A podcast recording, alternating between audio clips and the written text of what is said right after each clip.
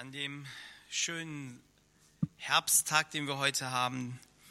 Und ähm, ja, ich war ja vor zwei Jahren schon mal hier. Und für die, die vielleicht mich da von daher noch nicht kennen, werde ich vielleicht noch kurz einige Sätze auch zu mir sagen, ähm, damit ihr auch so wisst, wer da so vor euch steht. Also mein Name ist Edmund, wie ihr das schon mehrfach jetzt auch gehört habt. Ähm, ich bin verheiratet mit Elina und wir haben gemeinsam vier Kinder im Alter zwischen 15 und jetzt 21 Jahren. Ja, ich komme aus dem Kreis Ahrweiler, etwas über eine Autostunde von hier entfernt und äh, bin noch in der ehemaligen Sowjetunion geboren. Und auch vor diesem Hintergrund habe ich da wirklich schon von klein auf gehört, von meinen Eltern, von Verwandten, Bekannten, was es bedeutet, in einem Leben zu leben unter Verfolgung, was es bedeutet, überhaupt verfolgt zu sein. Und so haben mich diese Berichte schon von klein auf sehr stark angesprochen und ich bin Gott dankbar, auch über diesen Dienst von Open Doors, wie wir so hausintern sagen, so ein Sprachrohr für die verfolgte Gemeinde sein zu dürfen. Bevor wir gleich auch nochmal in Berichte hineingehen und uns anschauen, woher Open Doors kommt, habe ich ein Wort, ähm, das ich gerne mit uns teilen würde, aus dem Matthäus-Evangelium, dem Kapitel 14, und da die Verse ähm, 24 bis 30. Ich lese sie uns vor. Es wurde Nacht, das Boot war noch weit draußen auf dem See. Da brach ein schwerer Sturm los. Die Jünger konnten kaum noch steuern. In den frühen Morgenstunden kam Jesus auf dem Wasser zu ihnen. Als die Jünger ihn sahen, schrien sie vor Entsetzen, denn sie hielten ihn für ein Gespenst. Aber Jesus sprach sie sofort an. Habt keine Angst. Ich bin es doch. Fürchtet euch nicht. Da rief Petrus, Herr, wenn du es wirklich bist, lass mich auf dem Wasser zu dir kommen. Komm her, antwortete Jesus. Petrus stieg aus dem Boot und ging Jesus auf dem Wasser entgegen. Als Petrus aber die hohen Wellen sah, erschrak er und im selben Augenblick begann er zu sinken. Herr, hilf mir, schrie er.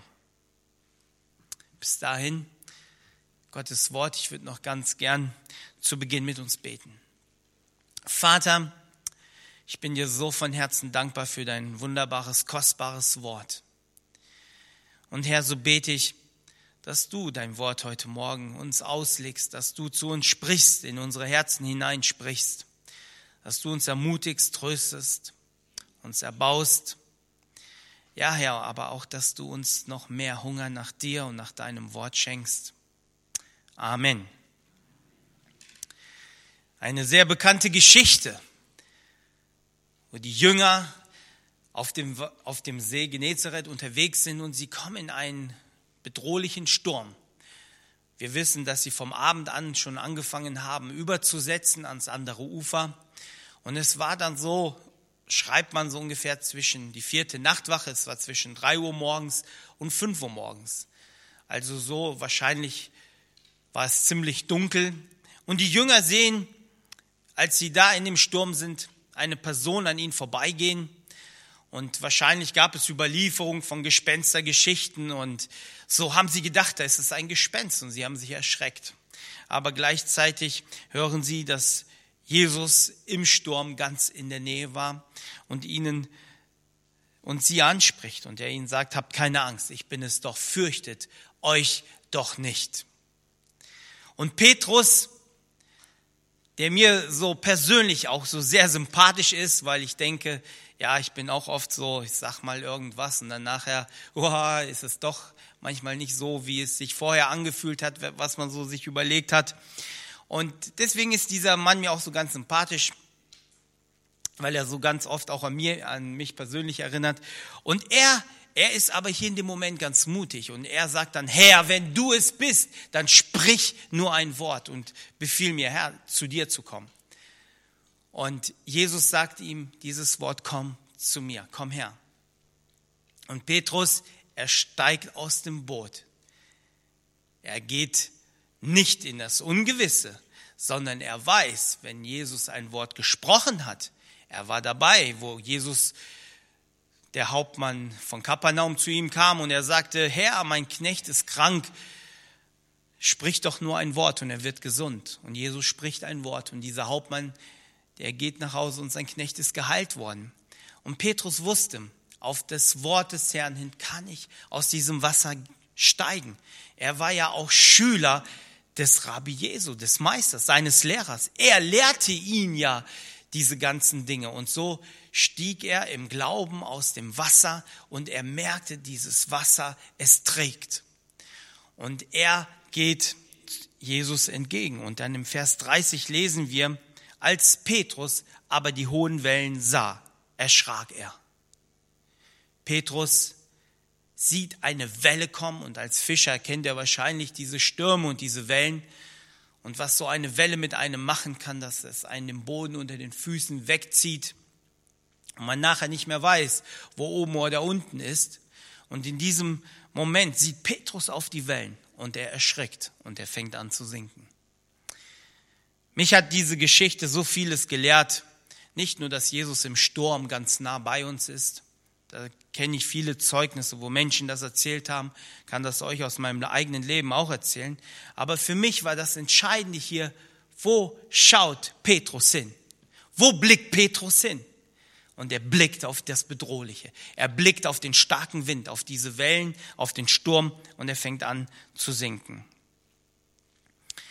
Wenn ich so in das Wort Gottes hineinschaue, dann sehe ich, dass das Wort Gottes uns ständig irgendwie immer wieder anspricht. Ja, und uns in vielen Versen sagt, werft doch alle Sorgen auf den Herrn.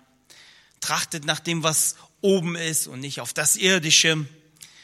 Und all diese Verse gibt uns das Wort Gottes ja aus einem bestimmten Grund, dass wir auf ihn blicken sollen und nicht auf das Bedrohliche. Und ich musste da an die Geschichte von den zwei Jüngern denken, nach denen Jesus gestorben war. Drei Tage war, wurde er, nachdem er gekreuzigt wurde, wurde er beerdigt, in dieses Grab gelegt. Und dann sind diese Jünger von Jerusalem in dieses Dorf nach Emmaus unterwegs. Elf Kilometer ist es genau entfernt. Und dann kommt Jesus. Er gesellt sich zu ihnen. Und als er dann sich zu ihnen gesellt, lesen wir in Lukas 24 ab Vers 17, worüber unterhaltet ihr euch, fragte sie Jesus. Die Jünger blieben traurig stehen. Und verwundert bemerkte Kleopas, einer von den beiden, ich glaube, du bist der Einzige in Jerusalem, der nichts von den Ereignissen der letzten Tage gehört hat. Was ist denn geschehen, wollte Jesus wissen. Hast du etwa nichts von Jesus gehört, dem Mann aus Nazareth, antworteten die Jünger. Er war ein Prophet, den Gott geschickt hatte. Jeder im Volk konnte das an seinen Worten und Taten erkennen. Aber unsere Hohepriester und die führenden Männer des Volkes haben ihn an die Römer ausgeliefert. Er wurde zum Tode verurteilt und dann ans Kreuz geschlagen. Dabei hatten wir gehofft, dass er der von Gott versprochene Retter ist, der Israel befreit. Das war vor drei Tagen.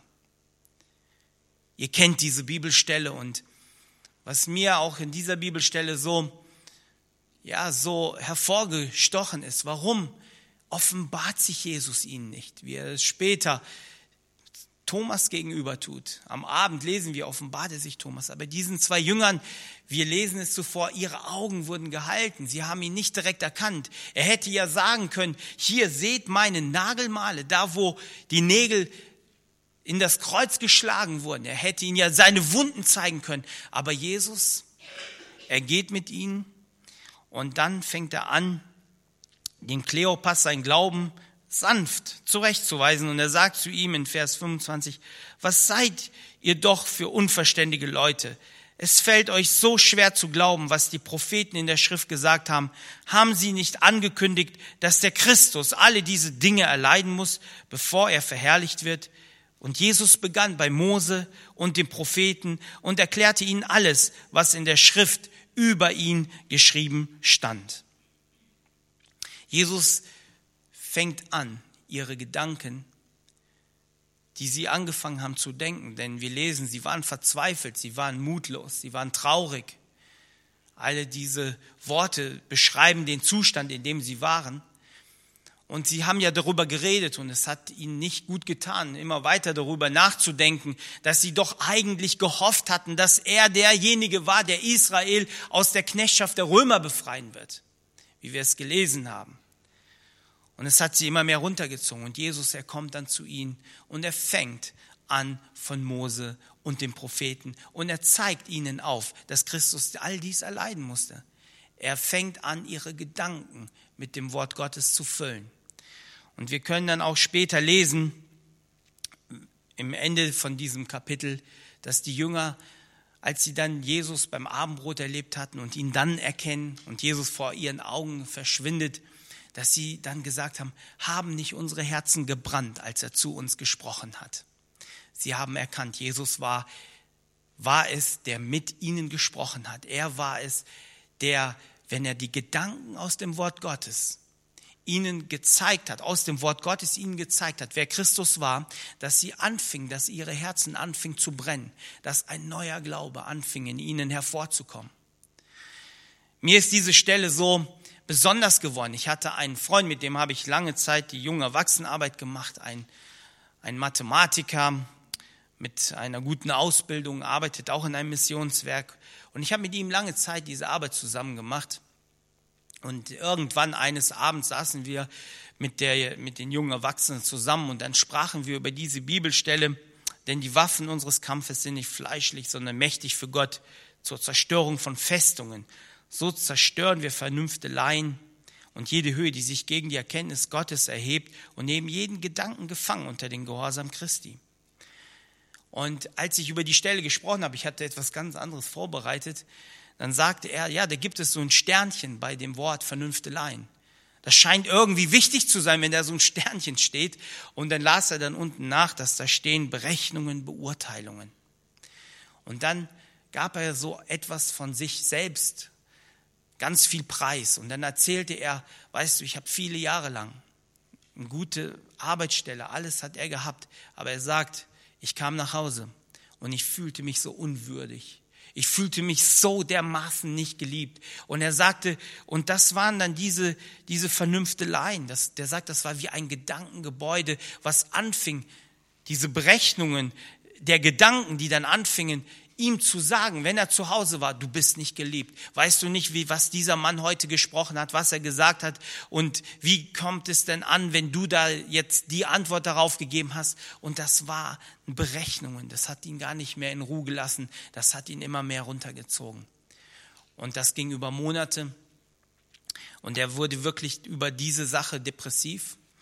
Und dann erzählte er mir, dass es eigentlich dann irgendwann eines Tages, wo er wirklich verzweifelt war und er dann nur einfach sagte, Herr, hilf mir. Er wusste nicht mehr ein noch aus. Und er sagte in dem Moment, hörte er auf einmal so eine ganz leise, sanfte Stimme innerlich und sie sagte ihm einfach, ich liebe dich. Einfache drei Worte mit so einer Kraft, die ihn befähigt haben, aufzustehen. Die Worte, er ist ähm, nicht verheiratet, vielleicht hat er es nicht so oft gehört. Ich habe sie oft von meiner Frau gehört und ihr diese Worte natürlich auch oft gesagt.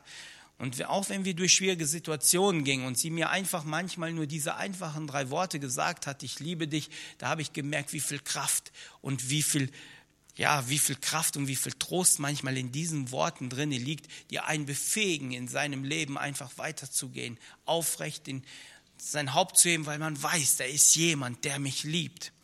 Und diese Liebe, ich glaube, sie ist die stärkste Waffe, die diese Gedankengebäude einzureißen vermögen und sie wirklich diese Gedankengebäude schleift. Und Jesus erfüllt den Jüngern ihre Gedanken mit diesem Wort Gottes. Er füllt sie mit dem Wort Gottes. Und das ist genau das, wo ich sehe, das brauchte auch mein Freund. Er brauchte diese Worte zu hören, ich liebe dich. Er brauchte einfach sich daran zu erinnern, was der Herr Jesus für ihn getan hat, als er hier auf der Erde war. Was für eine große Liebe. Wir haben heute von dieser Liebe gesungen und davon gesprochen, mit welcher Liebe er uns geliebt hat, jeden einzelnen von uns und wir auch unterwegs sein dürfen und wissen dürfen, er steht hinter uns, er ist mit uns, er ist im Sturm mit uns. Und Petrus, der dann angefangen hat zu sinken, weil er seinen Blick nicht mehr auf Jesus gerichtet hat, weil er seinen Blick, seine Gedanken, sein Kopfkino da völlig was anderes im Sinn hatte, der dann anfing unterzugehen, weil ihn das runtergezogen hat, der aber dann wieder etwas Richtiges gemacht hat. Er hat geschrien, er hat geschrien, Herr, hilf mir. Und ich glaube, manchmal ist es nötig, vor Gott auch manchmal zu schreien. David hat geschrien, Jesus vor seiner, bevor im Garten Gethsemane, vor seiner Kreuzigung, er hat gekämpft, er hat geschrien, im, im Gebet geschrien. Ich mache das manchmal auch, gebe ich euch ehrlich zu, wenn man in schwierigen Situationen ist. Ich mache es im Auto, also da bin ich allein, da hört mich keiner, also nicht, wenn einer dabei sitzt, aber da schreie ich dem Herrn und sage ihm manchmal meine Not. Sag ihm in den Situationen, in denen ich stehe, wo ich keinen Ausweg mehr weiß. Wisst ihr, die verfolgte Gemeinde, sie schreit oft, sie schreit oft zum Herrn. Ich habe einen, einen Bruder, der, der mal über das Gebet gelehrt hat, der hat, der hat mal gesagt, weißt du, Gott hört manchmal meinen Schrei mehr, wie wenn ich ihm ein wunderbar formuliertes Gebet ausspreche oder vorspreche.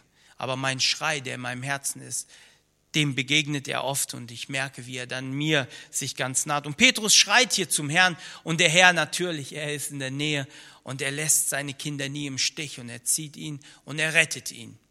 Das ist ein Beispiel dafür, dass wir als Jünger, als Christen auch natürlich in Stürme äh, kommen. Dass Stürme kommen, das ist, kann wahrscheinlich der eine oder andere auch aus seinem Leben berichten. Aber eines dürfen wir auch immer wissen, dass er ganz nah dabei ist. Und ich könnte euch erzählen von Menschen, die die furchtbarste Folterungen in Eritrea in Containern ausgehalten haben und die später berichtet haben. Helene Behane war so eine Frau.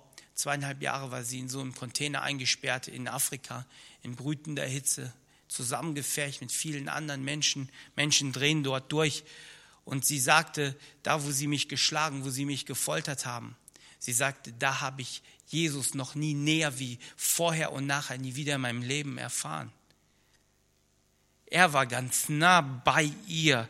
Und das höre ich immer wieder von diesen Menschen, die das erzählen, die davon berichten, wie der Herr ganz nah bei ihnen ist, egal in welchen Situationen sie in ihrem Leben, wo sie durchgehen müssen. Und ich denke, das bringt auch unsere Herzen, sollte das in Dankbarkeit bringen. Wenn wir wissen dürfen, er ist immer bei uns, was er nicht alles für uns getan hat, davon zu berichten, da könnte man stundenlang erzählen, wenn man sich die Evangelien durchliest, eine Begebenheit nach der anderen, wie Jesus den Menschen geliebt hat, wie er uns geliebt hat. Und dass die Menschen, die in so einer Situation waren, das sind Menschen, wie ich die Helene Behane erwähnt habe, die so dankbar für, selbst für diese Zeit war, in der sie war. Dankbar dafür zu sein, in den Folterungen zu sein. Das überstieg völlig mal das, was ich überhaupt in meinem, was ich überhaupt mir erdenken konnte. Und ich glaube aber, die Menschen, die ihn dann erleben, in dem Moment, so wie Hiob auch, Hiob, als er dann, als Gott ihm dann erschien, dann hatte er keine Fragen mehr. Dann hatte Gott Fragen. Ich glaube, 75 Fragen hat er ihm gestellt, wusste auch keine Antwort darauf. Aber Gott hat ihm immer wieder nur eins gezeigt. Ich bin dabei, ich bin nah und ich versorge dich. Wie er ihm gesagt hat, Hiob, schau dir die Raben an, die kleinen Kinder von den Raben, die Küken. Wer kümmert sich, dass sie jeden Tag versorgt werden? Hiob wusste nicht die Antwort darauf. Und Gott wollte ihm sagen, ich kümmere mich selbst um diese kleinen Küken. Und Jesus im Neuen Testament, er beschreibt es immer wieder, wie gerne Gott uns doch versorgt, die wir ihm doch viel wertvoller sind als die Sperlinge. Und doch ähm, fangen wir so oft an zu zweifeln und sehen nicht, mit welcher Liebe Gott einen jeden von uns liebt, wie wertvoll jeder von uns in seinen Augen ist. Und diesen Blick, dass wir ihn auch wieder auf ihn richten, auf den, der uns so sehr liebt, das hat Petrus hier nötig gehabt und äh, Petrus wurde gerettet, die Emmaus-Jünger. Sie haben Jesus wieder in den Mittelpunkt in ihrem Leben gerückt bekommen, denn sie hatten ja gedacht, dass Jesus zu diesem Mittel, zu dem Zweck gekommen ist, um sie aus der Knechtschaft der Römer zu befreien.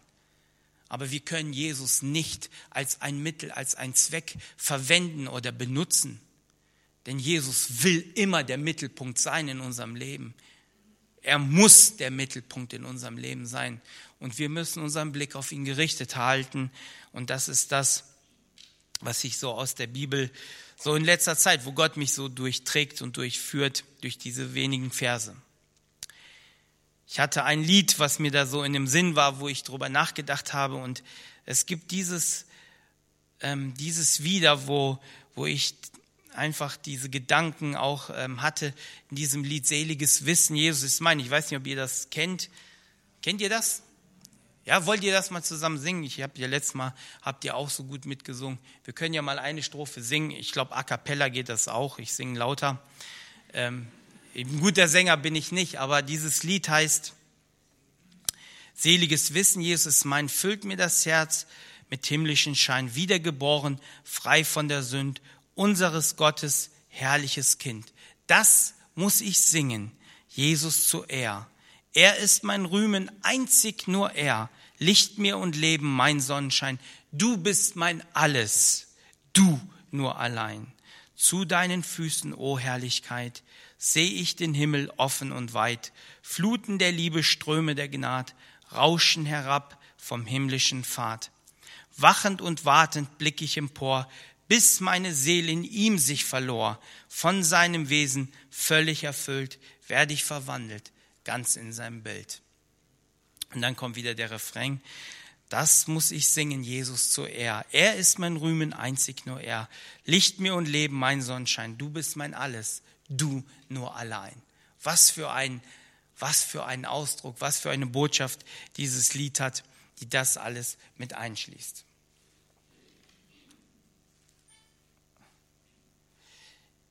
Ich würde gerne ähm, jetzt auch dann ähm, weitergehen. Ähm, hier auf der Karte, da seht ihr eine Liste von, wie bitte? Singen. Wo wollt ihr das doch singen? Kennt ihr den Text so? Also ein Refrain kennt ihr dann, ja? Weil ich hatte so verschiedene Texte auch. Okay, vielleicht, äh, vielleicht, ähm, Sandra, du, du bist ja da, du saßt hinter mir. Ewiges Wissen, Jesus ist mein herrliches Herz mit himmlischem Schein, wiedergeboren, frei von der Sünd, unseres Gottes herrliches Kind. Das muss ich singen, Jesus zur Ehr. Wer ist ein Heilmen, einzig nur er. Licht mir und Leben, mein Sonnenschein. Du bist alles, du nur allein. Vielen Dank. Vielen Dank. Das ist ein wunderbares Lied. Ja, so jetzt geht's. Ich werde, bevor wir gleich auch nochmal in Berichte hineingehen und uns einige Sachen anschauen, wollte ich nochmal kurz äh, erwähnen, so wie Open Doors überhaupt gestartet ist oder wie der Dienst angefangen hat. Und so fing das mit dem jungen Bruder Anne von der Beil, einem Holländer, an. Und der fuhr in die Ostblockländer. Und was er dort festgestellt hat, war, dass viele Gemeinden, 1955 war seine erste Reise, die das Wort Gottes nicht hatten. Er fand Gemeinden vor, die einfach die Bibel nicht hatten. Und wenn man sich so ähm, einfach daran erinnert, wie viel Kraft und wie viel Trost das Wort Gottes einem geben kann, wenn man sich allein die Psalmen anschaut, wie David, egal in welchen Nöten er in seinem Leben war und er die Psalmen geschrieben hat, wie viel Trost und wie viel Kraft es heute Geschwistern in dieser Situation gibt, dann weiß man, wie wertvoll das Wort Gottes für diese Menschen ist. Und so sagte sich dieser junge Holländer, ich werde meinen Geschwistern, werde ich das, was sie am meisten wollen, die Bibeln, das werde ich ihnen bringen. Ich werde sie dort ihnen besorgen. Und das ist in vielen Ländern heute immer noch, ist die Bibel ein verbotenes Buch. Ich war jetzt vor zwei Wochen in Zentralasien, dort waren wir in einem Land und dort ist die Bibel nicht erlaubt. Man darf die Bibel nicht dort ganz normal kaufen. Und ich habe dort mit einem gesprochen, der die Bibeln reinschmuggelt, der vor 30 Jahren selbst kriminell war und äh, vor über 30 Jahren Drogen reingeschmuggelt hat in das Land. Und jetzt ist er einer, der Bibeln reinschmuggelt. Er hat natürlich Jesus kennengelernt. Jesus hat ihn verändert, aber Jesus gebraucht so ein paar Fähigkeiten von ihm, um das Wort Gottes da hineinzubringen. Und er sagte, und er hat versucht, das den Behörden zu erklären, die Bibel, das ist doch ein gutes Buch, lest doch mal selber da drin. Und man hat das durchgelesen und man hat ihm die Antwort gegeben, dieses Buch verändert den Sinn der Menschen. Und deswegen ist es dort verboten worden. Aber er sagte, das ist doch gut, wenn der Sinn verändert wird, wenn sie aufhören, ihren Frauen, dort in dem Fall, in dem Land war es so, dass sie die Frauen dort schlagen und viele Dinge da furchtbar Dinge machen. Und er sagt, es ist doch gut, wenn der Sinn verändert wird, wenn sie anfangen, gütig zu werden, andere Menschen zu werden und er schmuggelt sie halt jetzt. Es ist sonst nicht erlaubt. Und dieser Dienst, genauso hat Bruder Andrew ihn angefangen. Er fing an, dieses Wort Gottes dort hineinzubringen. Seine Berufung, die er damals bekommen hat, sie war aus Offenbarung 3, Vers 2, werde wach und stärke, äh, ja, werde wach und stärke, was noch übrig ist und schon zu sterben droht. Und das war so dieser Vers aus Offenbarung 3, Vers 2, wo er dann gemerkt hat, die Gemeinde auf der einen Seite haben sie das Wort Gottes nicht, aber es gibt noch ganz viele andere Bedrohungen für die Jünger Jesu in den Ländern. Es ist oft so, dass sie manchmal Lebensmittel brauchen. Wir haben heute schon gehört von, ähm, von dem Thomas, wo er erzählt hat von furchtbaren Dingen, die im Irak und Syrien passieren. Furchtbar, was dort passiert. Und wir haben dort Partner, die direkt in den Ländern arbeiten, die, denen wir Lebensmittel und das alles, dass sie das zu den Christen dort in diesen Dörfern bringen. Und so war es, dass neulich ein Pastor, der Lebensmittel gehabt hat, um sie zu einem Dorf zu bringen, und er wollte dann in dieses Dorf einreisen und seine Frau sagte zu ihm, du hast jetzt diese Lebensmittel, die Leute warten darauf, fahr doch. Und er sagte zu seiner Frau, nein, ich kann irgendwie nicht, heute, es ist kein guter Tag, ich fühle mich nicht so gut, ich möchte das nicht, ich möchte heute nicht fahren. Am nächsten Tag sagte seine Frau zu ihm, fahr doch heute. Es war in Syrien dort. Ähm, und er sagte, nein, irgendwie habe ich auch keinen Frieden, heute zu fahren. Ich kann nicht fahren. Und die Frau sagte, ja, die Leute, du weißt doch, sie sind manchmal abgeschnitten, sie bekommen.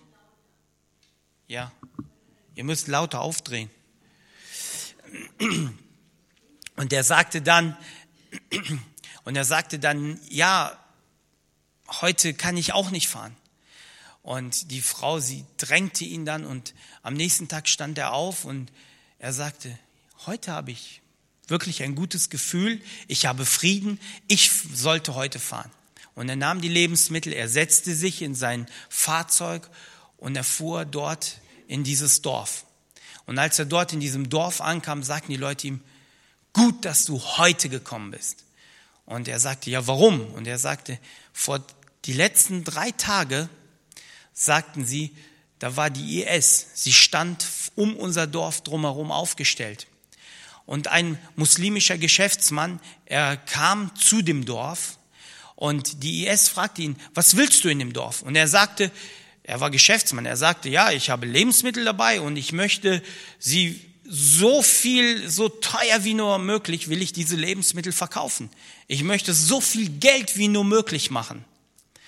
Es gab dort in diesem Ort, der abgeschnitten war, gab es nicht die Möglichkeit, Lebensmittel mehr zu bekommen, weil die halt abgeschnitten waren. Und die IS sagte, aber du weißt doch, dass in diesem Dorf Christen leben. Und er sagte, ja, aber ich will ja Geld machen. Und die IS hat diesen muslimischen Geschäftsmann erschossen, einfach nur, weil er Lebensmittel verkaufen wollte an diesen Leuten. Und dieser Mann, er kam dann dorthin und er war wirklich genau zum richtigen Zeitpunkt, wo er auch dorthin gekommen ist. Dort sind die Pastoren, die Mitarbeiter, sie sind darauf angewiesen, zu hören, wann Gott ihnen sagt, zu gehen, wohin zu gehen. Wäre er einen Tag vorher gekommen, wäre er jetzt wahrscheinlich ein toter Mann. Bruder Andrew, er hat die Not gesehen der Geschwister. Oh. Da, da wollte ich hin. Er hat die Not gesehen der Geschwister in diesen Ländern und hat gesagt, diesen, dieser Not, der will ich begegnen. Ich will die Gemeinde Jesu, dass sie in den Ländern, in denen sie sind, ich will sie, dass sie stärker wird, dass sie erstarkt, dass sie das, was sie am dringendsten braucht, dass sie das bekommt. Und so gibt es, haben wir diesen Weltverfolgungsindex. Das ist diese Liste von 50 Ländern, in denen Christen ähm, verfolgt werden oder am stärksten verfolgt werden. Auf Platz eins seit bereits zwölf Jahren ist Nordkorea, dann gefolgt von Somalia, auf Platz drei Syrien, der Irak, fünf Afghanistan, sechs Saudi-Arabien, Malediven, Pakistan, Iran, Jemen, um mal die ersten zehn zu nennen. Und dort richten wir auch unser Augenmerk auf diese 50 Länder und sagen, was brauchen die Christen dort vor Ort und wie können wir sie in ihrer Arbeit dort unterstützen. Es zeigt aber auch, dass es nicht nur eine Karte ist, die ja uns hoffnungslos machen soll. Guck mal, wie schlimm es auf der Welt ist. So viele Länder, 100 Millionen Christen, die heute verfolgt werden. Es ist aber auch eine Karte, die Hoffnung macht. Wenn man nach Mauretanien als Beispiel schaut, ich könnte euch noch viele andere Länder auch zeigen, dann sieht man, dass sie heute auf Platz 36 sind. Vor 25 Jahren war ein Missionar, den wir letztes Jahr getroffen haben. Und er sagte, er ist seit 25 Jahren in Mauretanien. Vor 25 Jahren, sagt er, hat er das ganze Land durchreist und hat keinen einzigen Christen getroffen. Heute werden dort Christen verfolgt, weil das die Gemeinde Jesu, weil sie gewachsen ist und weil sie erstarkt ist. Auch wenn man sich den Irak anschaut, furchtbare Dinge, die dort heute passieren, ein böser Krieg, ein furchtbar böser Krieg, der dort tobt, der dort wütet. Und diese Woche haben wir mit einem, ähm, mit, mit, von Open Doors, wir haben mit dem Chef, der für dieses Feld und für die Entwicklung zuständig ist, er hat, er hat uns erzählt, dass er sagte, er hat aus dem Irak, bekommt er Anfragen, dass das Budget für die Bibeln aufgebraucht ist. Und sie fragen an nach neuen Bibeln. Und er hat unterschrieben, dass neue Bibeln hingeliefert werden in den Irak hinein. Menschen wollen das Wort Gottes lesen. Und er sagte, ich muss wieder unterschreiben. Das Budget ist wieder ausgeschöpft. Sie wollen mehr Bibeln haben. Sie wollen mehr das Wort Gottes in ihrem Land haben und es lesen, um es zu verteilen, um es den Menschen zu geben, die einfach da drinnen lesen wollen, die einen Hunger nach dem Wort Gottes dort haben. Es gibt vieles da zu berichten, auch aus dem Irak. Es gibt Männer wie Andrew White, einem Mann, der in einer großen Gemeinde dort in Bagdad immer noch ist. Er ist Engländer und er bestätigt uns eigentlich diese ganzen Berichte, die wir hören, dass Kinder dort getötet werden, Erwachsene umgebracht werden, dass Menschen unvorstellbare Dinge dort diesen Menschen antun. Er hat in den letzten, in den letzten Jahren, in denen er dort ist, Seit 2003 ist er dort ähm, als Pastor, arbeitet er, ist selber schwer körperlich krank, er hat MS, aber er sieht seinen Dienst, dass Gott ihn dort berufen hat, dass er dort bleibt und dort die Gemeinde Jesu stärkt. Und er weiß auch, wie gefährlich es ist. Er ist selbst schon entführt worden, er hat einiges dort schon erlebt. Aber eins erstaunt mich immer wieder an diesen Menschen, wenn man mit ihnen spricht, wenn man ihre Berichte hört, sie haben eine Ruhe in sich. Sie haben keine Furcht, sie haben keine Angst.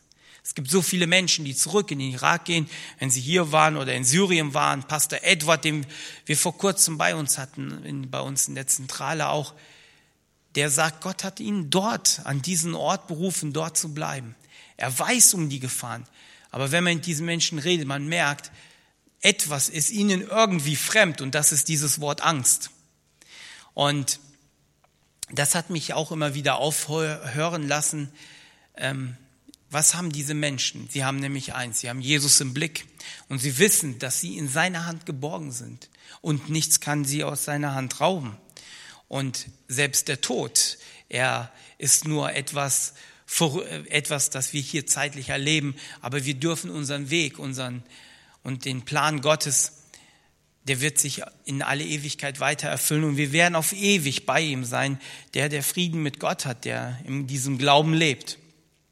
Und Andrew White, er hat in den letzten Jahren hat über 1200 Mitglieder beerdigen müssen, die aufgrund des Glaubens getötet wurden. Nicht nur jetzt in der jetzigen Zeit, auch schon zuvor. Und ähm, ja, er, er ist dort und bleibt dort und er sieht seinen Platz dort von Gott berufen. Ich gehe ein bisschen weiter. Das ist so, wie unser Dienst aussieht. Ich hatte es letztes Mal auch gezeigt. Es ist eine Verbindung oder eine Brücke zu bauen zu diesen Geschwistern. Es ist wirklich zu hören, was ihnen auf dem Herzen liegt, was sie jetzt momentan beschäftigt, wenn sie im Sturm sind. Natürlich gibt es viele, die auch dort in Ängsten leben und die, denen vieles fehlt, was ihnen da als Lebensgrundlage dient. Wenn man selbst dort vor Ort ist, dann sieht man, wie groß da die Not ist an Lebensmitteln, an allem Möglichen. Ich habe dieses Heft äh, von Open Doors, da ist über diesen, über jetzt über unsere Irakhilfe, wie wir dort arbeiten und so weiter. Das ist da drin enthalten. Da könnt, ihr könnt das mitnehmen. Ich habe die am Büchertisch liegen. Nehmt die mit. Und ihr könnt da auch weiter auch in Verbindung mit diesen äh, Geschwistern bleiben, indem ihr auch weiter das Heft ähm, bestellt. Das ist kostenlos. Aber diese Brücke, sie ist für uns, das Wichtigste für uns ist, für diese Menschen zu beten. Für diese Menschen, die oft in schwierigen Situationen sind, wie jetzt ganz aktuell, habe ich Asia Bibi wieder mit reingebracht. Am Freitag wurde das Todesurteil bestätigt von dem obersten Gericht in Punjab, in dem, in dem Bundesstaat, wo sie verhaftet wurde. Und diese Frau, sie ist seit 2009 dort in dem Gefängnis im Todestrakt. Sie wurde verurteilt, weil sie den Propheten gelästert haben sollte. Ihr Verbrechen war es, dass sie bei der Feldarbeit, sie war Feldarbeiterin, und sie hat aus einem Brunnen einen Becher kalten Wasser geholt und hat diesen Becher getrunken, hat ihn wieder gefüllt und ihn an eine, eine andere Frau weitergegeben. Es war eine muslimische Frau. Und eine andere muslimische Frau hat das gesehen und sie hat geschrien, unrein, unrein. Und man ist auf diese Asia-Bibel losgegangen und man hat sie dann beschuldigt, sie hat den Propheten gelästert. Man muss wissen, dort in Pakistan passiert das ungefähr einmal in der Woche, dass jemand so eine Anklage hört dass man den Propheten oder Allah gelästert hat. Und dort ist es im Gesetz, im Grundgesetz verankert, dass derjenige, der das tut, lebenslängliche Haftstrafe bekommt oder mit dem Tod bestraft wird. Und es ist dort wirklich so, dass es sehr oft missbraucht wird, dieses Gesetz. Und auch in ihrem Fall waren so viele Unstimmigkeiten, dass sich dann hochrangige Politiker für sie eingesetzt haben, weil man gemerkt hat, da, da stimmt so vieles nicht. Da treten Zeugen auf, die noch nicht mal da bei dem Vorfall dabei gewesen waren. Und so war es der Gouverneur aus dem Bundesstaat, der Salmon Taser, der sich für diese Frau eingesetzt hat, der gesagt hat, ähm, hier auf dem Bild seht ihr hier oben ähm, links auf dem Bild, ähm, der gesagt hat, da, da muss irgendetwas geschehen. Es kann nicht sein, dass unser Gesetz da so oft ähm, falsch auch handelt. Er ist selber Muslim und er wurde kurz danach von seinem Leibwächter umgebracht. Dieser Leibwächter wurde wie ein Held gefeiert, weil Salmon Terser sich für diese Frau eingesetzt hat. Nachher war es der Kabinettsminister Shabas Bati. Vielleicht habt ihr von ihm gehört. 2011 wurde er von, durch einen Komplott auch hingerichtet. Man hat ihn mit 27 Kugeln tot aufgefunden. Beide setzten sich für diese Frau ein. Ich denke so, wie viel Hoffnungslosigkeit muss sich auch in ihr breit gemacht haben, während sie dort in der Gefängniszelle sitzt und weiß, da sind Menschen, die setzen sich für sie ein und die sterben, weil sie sich für Asia Bibi eingesetzt haben. Und jetzt am Freitag wurde dieses Urteil bestätigt. Es gibt noch eine Möglichkeit, der, Rechtsan äh, der Rechtsanwalt ist auch, wie unser Dienst funktioniert, dass wir diesen Menschen Rechtsbeistand äh, stellen, der in, der sehr verborgen lebt, dieser Rechtsanwalt. Ist selbst wird bedroht und er lebt in einem Zimmer ohne Fenster, man weiß nicht wo, man kennt seinen Namen, sein Gesicht ähm, kennt man nicht, kenne ich auch nicht, habe ich noch nie gesehen und dass dieser Mann gesagt hat, es gibt noch eine Möglichkeit, nach Islamabad in die Hauptstadt zu gehen und dort wirklich die allerhöchste Instanz nochmal anzurufen. Und ähm, dass es diese Möglichkeit noch gibt, das war mir heute nochmal wichtig, dass wir auch für Asia Bibi, für unsere Schwester, ganz konkret nochmal beten. Sie hatte einen Ehemann, hat fünf Kinder. Unten seht ihr den Mann mit zwei Kindern ähm, drauf. Das sind kleine Kinder. Sie hat ähm, drei Töchter, die alle ihre Mutter brauchen. Dass wir ganz konkret heute nochmal für Asia Bibi beten und ähm, dass Gott wirklich eingreift, dass er dort ein Wunder tut. Ich denke, so in Apostelgeschichte 12 hat es bei Petrus auch gemacht. Und Gott ist ein Gott, der lebt, der nicht tot ist, der nicht gestorben ist, wie viele denken vor 2000 Jahren, sondern der heute noch lebt und heute noch Wunder tut. Und auch heute in das Leben von Asia Bibi auch eingreifen will. Wie gesagt, ich habe ähm, die Hefte, nimmt die mit in der Mitte von diesen Heften. Da gibt es diesen Gebetskalender. Und ähm, ja, ich hatte letztes Mal, glaube ich, mit dem einem Bruder gesprochen, der auch erzählt hat von dem Josef Nadakani. Für den haben wir auch gebetet. Der war auch in Gefängniszelle. Es war 2012, wo ich hier war. Und ähm, genau wo ich äh, hier war, da wurde der freigelassen. Er wurde, ähm, also ihm wurde die Freiheit gegeben. Und in diesen Kalendern stehen dann diese ganz konkreten Gebetsanliegen wie zum Beispiel dann für diesen Monat wäre es der Irak. Da gibt es ganz viele Tage, Irak und Syrien, wo für diese Länder gebetet wird. Das ist das Bestehen und die Zukunft der Kirche in dem Land, dass sie dort überhaupt noch bleibt. Das ist auch so eines der Kernwerte, die Bruder Andrew immer wieder gesagt hat. Die Gemeinde Jesu, sie soll nicht komplett aus dem Land rausgenommen werden, denn sie sind Salz und Licht in dem Land. Und wenn man weiß, wie viel wie viel Wirkung Salz hat, wenn man es in die Suppe reintut. Im Bruchteil von einer Sekunde verteilt es sich und es verändert den Geschmack. Selbst drei, vier Salzkörner machen den Unterschied. Wie wichtig ist es, dass die Gemeinde Jesu dort weiterhin bleibt und sie bestehen bleibt und wir auch ganz konkrete Anliegen haben, um dort für diese Menschen zu beten. Deswegen auch könnt ihr da in Verbindung bleiben, indem ihr ähm, euch in die Gebetslisten einträgt oder hier dieses Heft bestellt. Auf der Rückseite gibt es so eine lila Karte, die kann man ausfüllen und dann auch am Büchertisch abgeben. Hier habe ich jetzt Gebetsanliegen aufgeschrieben. Da wird uns gleich der Thomas wird uns in die Gebetszeit hineinleiten. Und da sind diese Anliegen für den Pastor Andrew White zu beten, für irakische Christen in den Flüchtlingslagern, die oft voller Hoffnungslosigkeit sind dass wir dafür neue Hoffnung, neue Kraft dort beten. Und dass die Brutalität dort im Irak zu einem Ende kommt. Für die Zukunft der Kirche, wie ich es eben da vorgelesen habe, im Irak. Und für Asia Bibi, dass sie wirklich ein Wunder erlebt dort in ihrem Land. Bereits seit fünf Jahren dort im Todestrakt. Denkt an unsere Schwester und äh, betet und bleibt da in Verbindung. Ja, vielen Dank. Ansonsten ähm, wenn ihr noch mehr Fragen oder Informationen braucht, ich werde nachher am Büchertisch sein und ähm, gebe jetzt an Thomas äh, ab.